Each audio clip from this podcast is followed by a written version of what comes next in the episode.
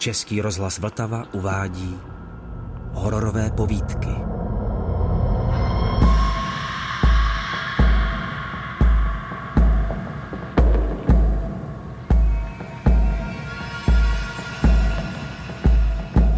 Té noci hradní pán měl těžké sny a jeho hostům do rána se zdálo o rakvích, strašidlech a umrlcích. Keats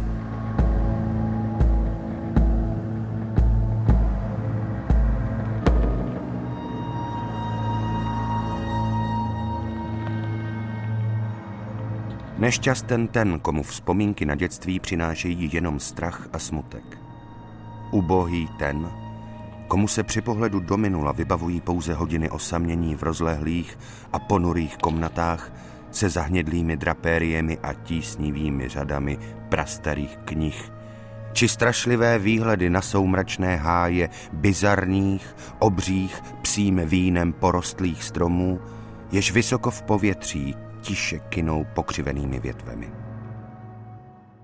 Takový úděl schystali bozy mě. Mně omámenému, zklamanému, neplodnému, zlomenému.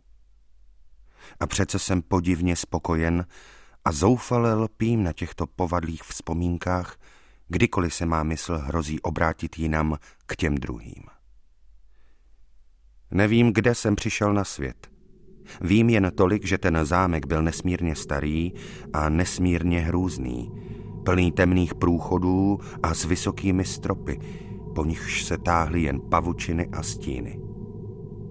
Kameny v drolících se chodbách jakoby byly neustále ohavně zavlhlé a všude se linul prokletý zápach, jako z mrtvých těl navršených za minulá pokolení.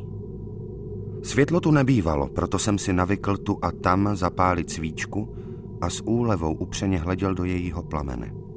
Ani venku nezasvítilo slunce, neboť ty příšerné stromy vysoko přerůstaly i tu nejvyšší dosažitelnou výšku. Nad stromy se k nepoznané obloze tyčila jen jedna černá věž. Ta však byla z části zřícená a nebylo lze na ní vystoupat leda jistéci téměř nemožným šplháním po příkré zdi kámen po kameni.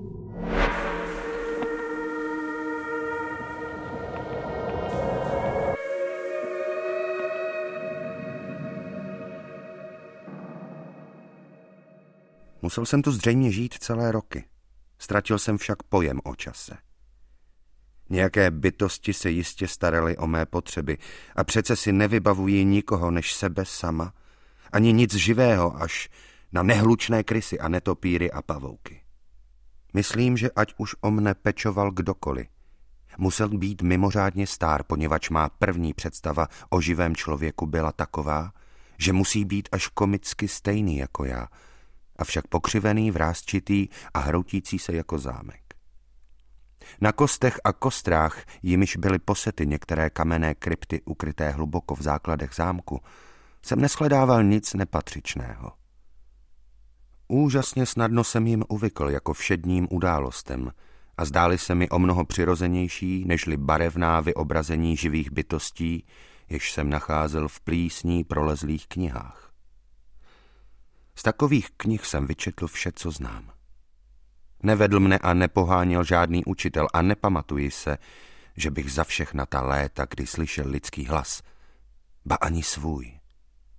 Ačkoliv jsem totiž o řeči četl, nikdy mi nepřišlo na mysl, abych sám zkusil nahlas promluvit. Můj vzhled byl pro mne právě tak nemyslitelný, neboť na zámku nebyla zrcadla a jen instinkt mne vedl k tomu, že jsem se cítil zpřízněn s mladistvými postavami, jež jsem výdal na kresbách a barevných obrázcích v knihách. Mládí jsem si ovšem vědom byl, jelikož jsem si pamatoval tak málo.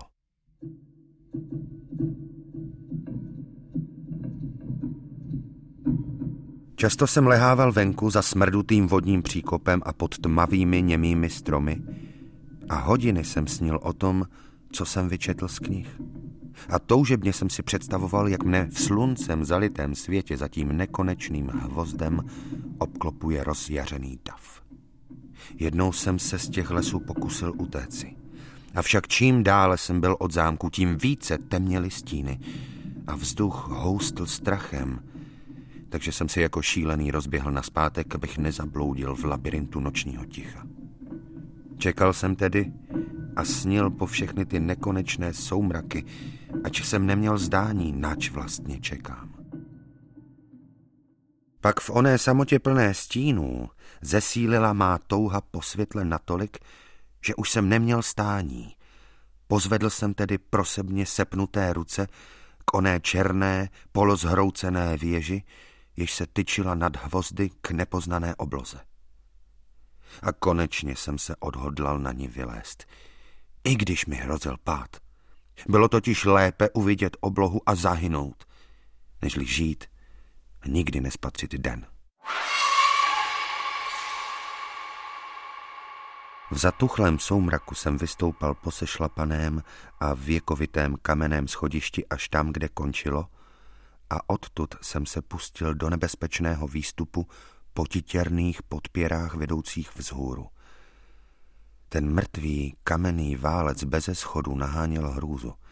Černý, pobořený, opuštěný, zlověstně se hemžil poplašenými netopíry, jejich křídla nevydávala ani ten nejmenší šum. Ještě větší hrůzu mi však naháněla pomalost mého postupu. Ač jsem šplhal, jak jsem šplhal, tma nad mou hlavou zůstávala stejná a nově na mne začínal dorážet jakýsi zakletý a prastarý chlad.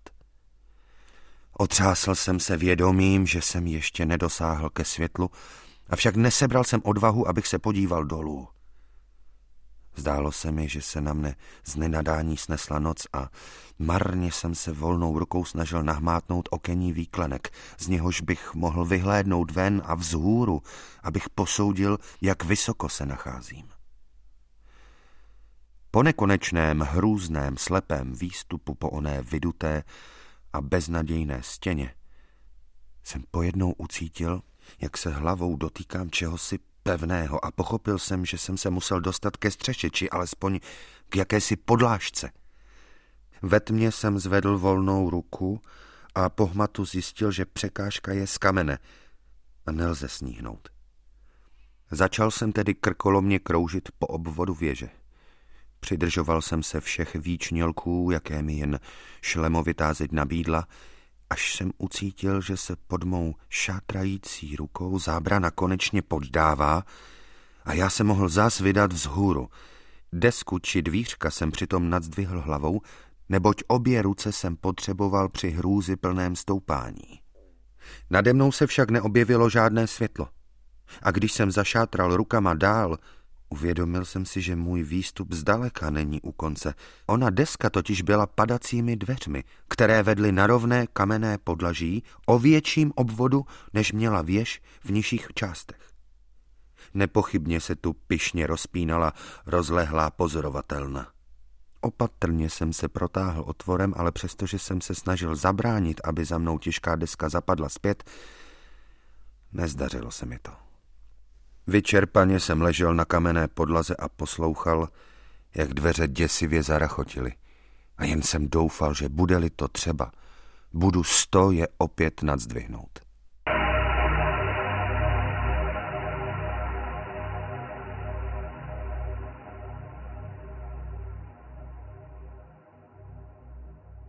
Přesvědčen, že už se nacházím v nesmírné výši, vysoko nad prokletým větvovým stromů, Vyškrábal jsem se na nohy a začal tápavě pátrat po oknech, jimiž bych mohl poprvé pohlédnout na nebe a měsíc s hvězdami, o nichž jsem dosud jen četl.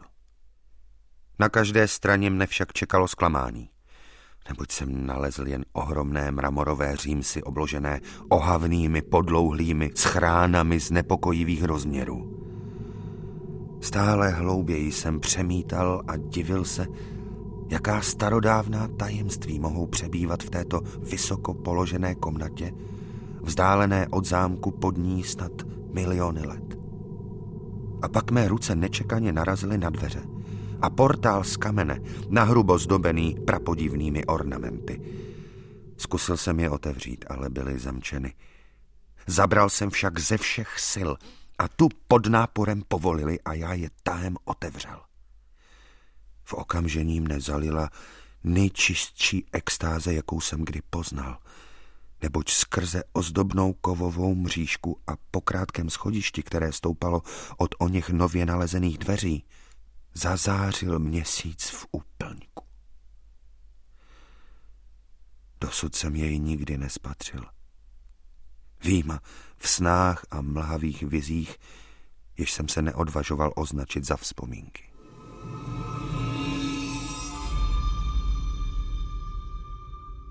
V naději, že teď již mám před sebou sám vrchol zámku, chvatně jsem vyšel na těch několik schodů za dveřmi, avšak měsíc se náhle zahalil do mraku a já klopítl.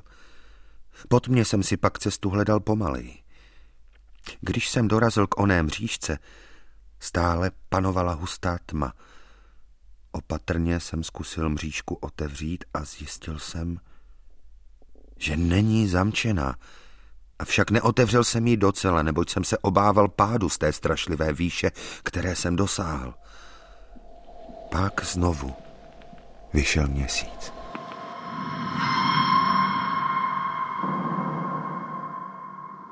Nejďábelštější ze všech otřesů jsou ty, jež nám přivodí propastně nečekané a bizarně neuvěřitelné výjevy. Žádný z předchozích prožitků se hrůzou nemohl rovnat tomu, co jsem nyní uviděl? Těm záhadným divům, jež se mi rozprostřeli před zrakem. Ten pohled byl stejně prostinký jako omračující. Místo závratné vyhlídky na vrcholky stromů v hloubce pode mnou se za mřížkou všude kolem mne prostírala jedině pevná zem.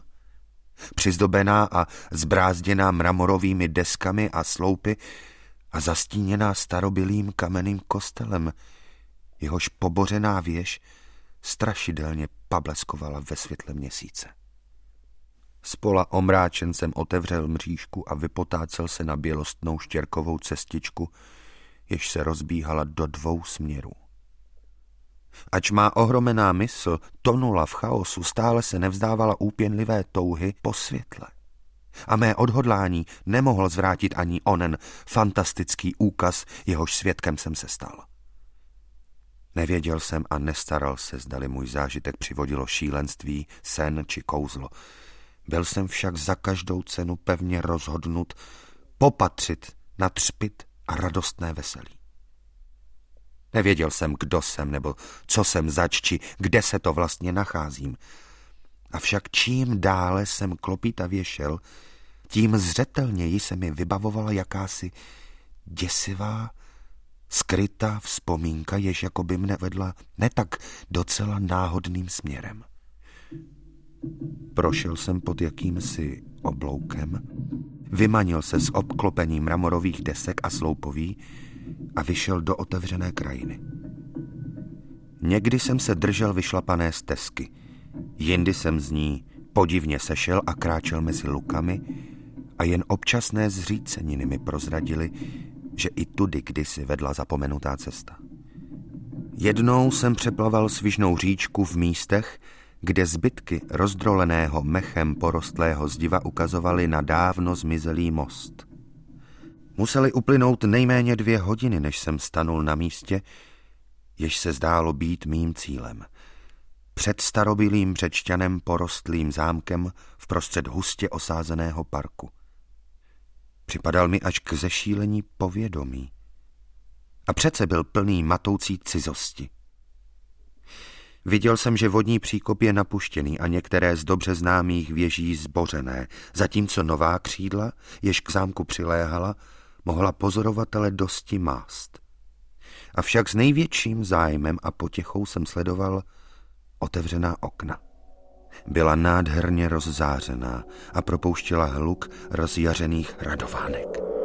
Přistoupil jsem k jednomu blíž a spatřil v skutku prapodivně ustrojenou společnost. Veselili se mezi sebou a halasně rozprávěli. Nikdy předtím jsem nejspíš neslyšel lidskou řeč a mohl jsem jen hádat, co si říkají, Výrazy na některých tvářích jako by mi přiváděly na mysl neuvěřitelně vzdálené vzpomínky. Jiné byly naprosto cizí.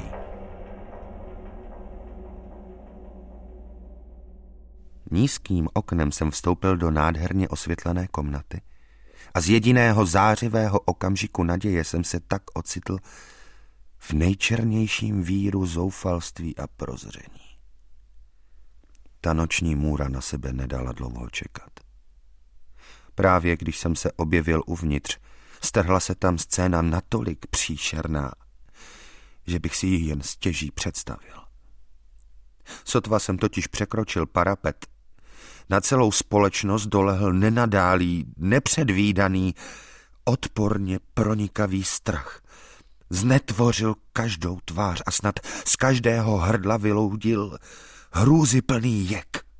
Všichni začali opřekot utíkat a v tom povyku a všeobecném zděšení upadli někteří domdlob a, a jejich zběsile prchající společníci je museli odtáhnout.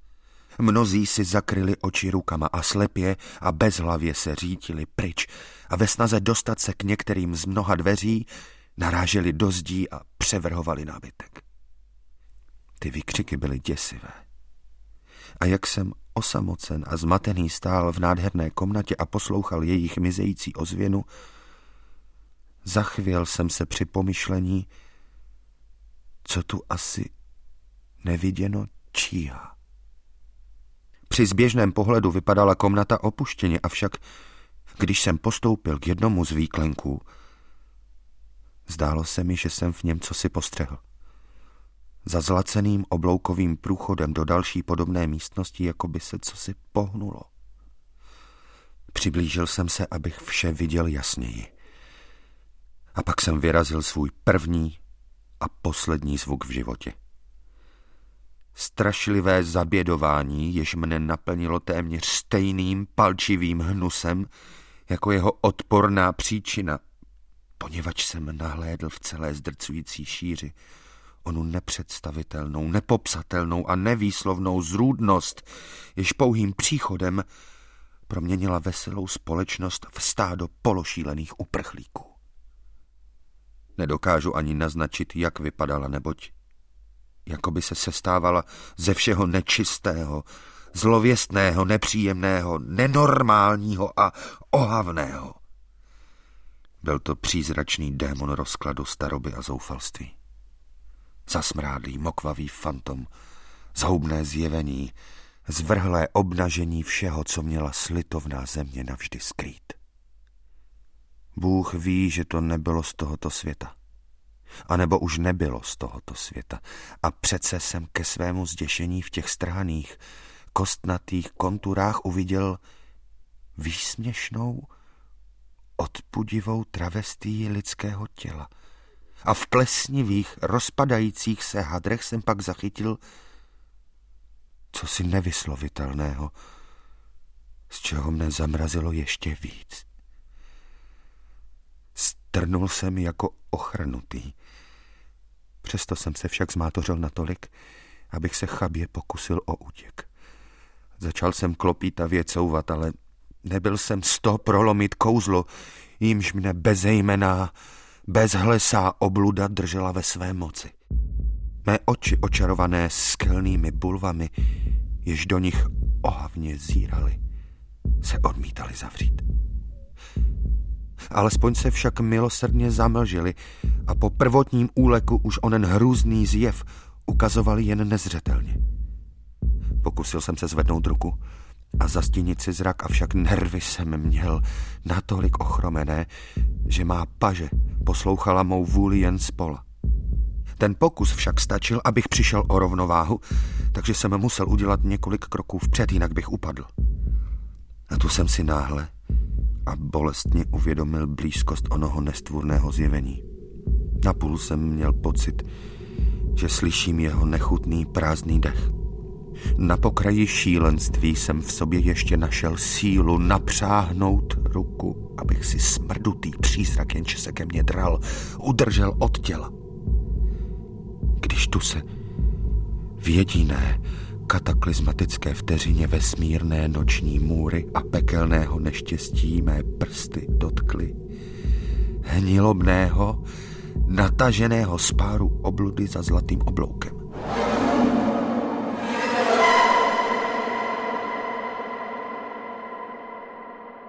Nevykřikl jsem. Zavřískli však za mne všichni ďábelští duchové již létají nočním povětřím, neboť v téže vteřině mou mysl drtivě zaplavil příval prchavých, duši ubíjejících vzpomínek.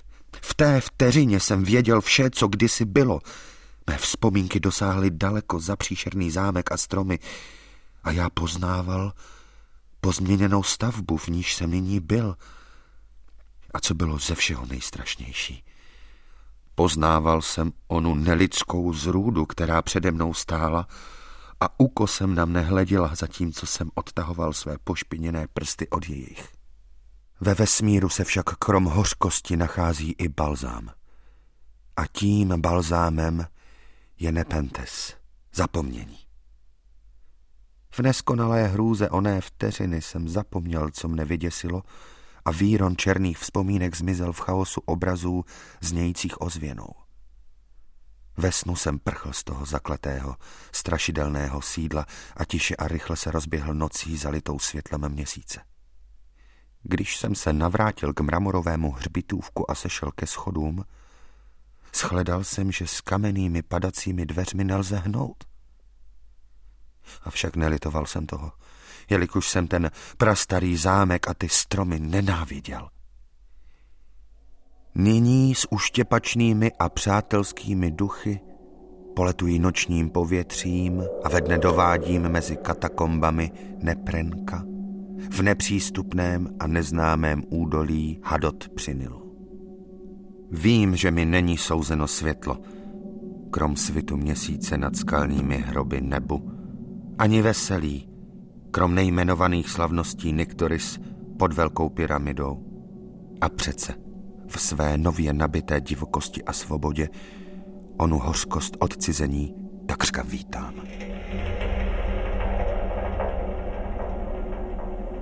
Ačkoliv mne totiž konejší zapomnění, navždy vím, že jsem vyvrženec. Cizinec v tomto století a mezi těmi, kdož jsou stále lidmi. Vím to od chvíle, kdy jsem natáhl prsty k oné ohavnosti v tom velikém zlaceném rámu. Natáhl prsty a dotkl se studeného, pevného povrchu vyleštěného skla.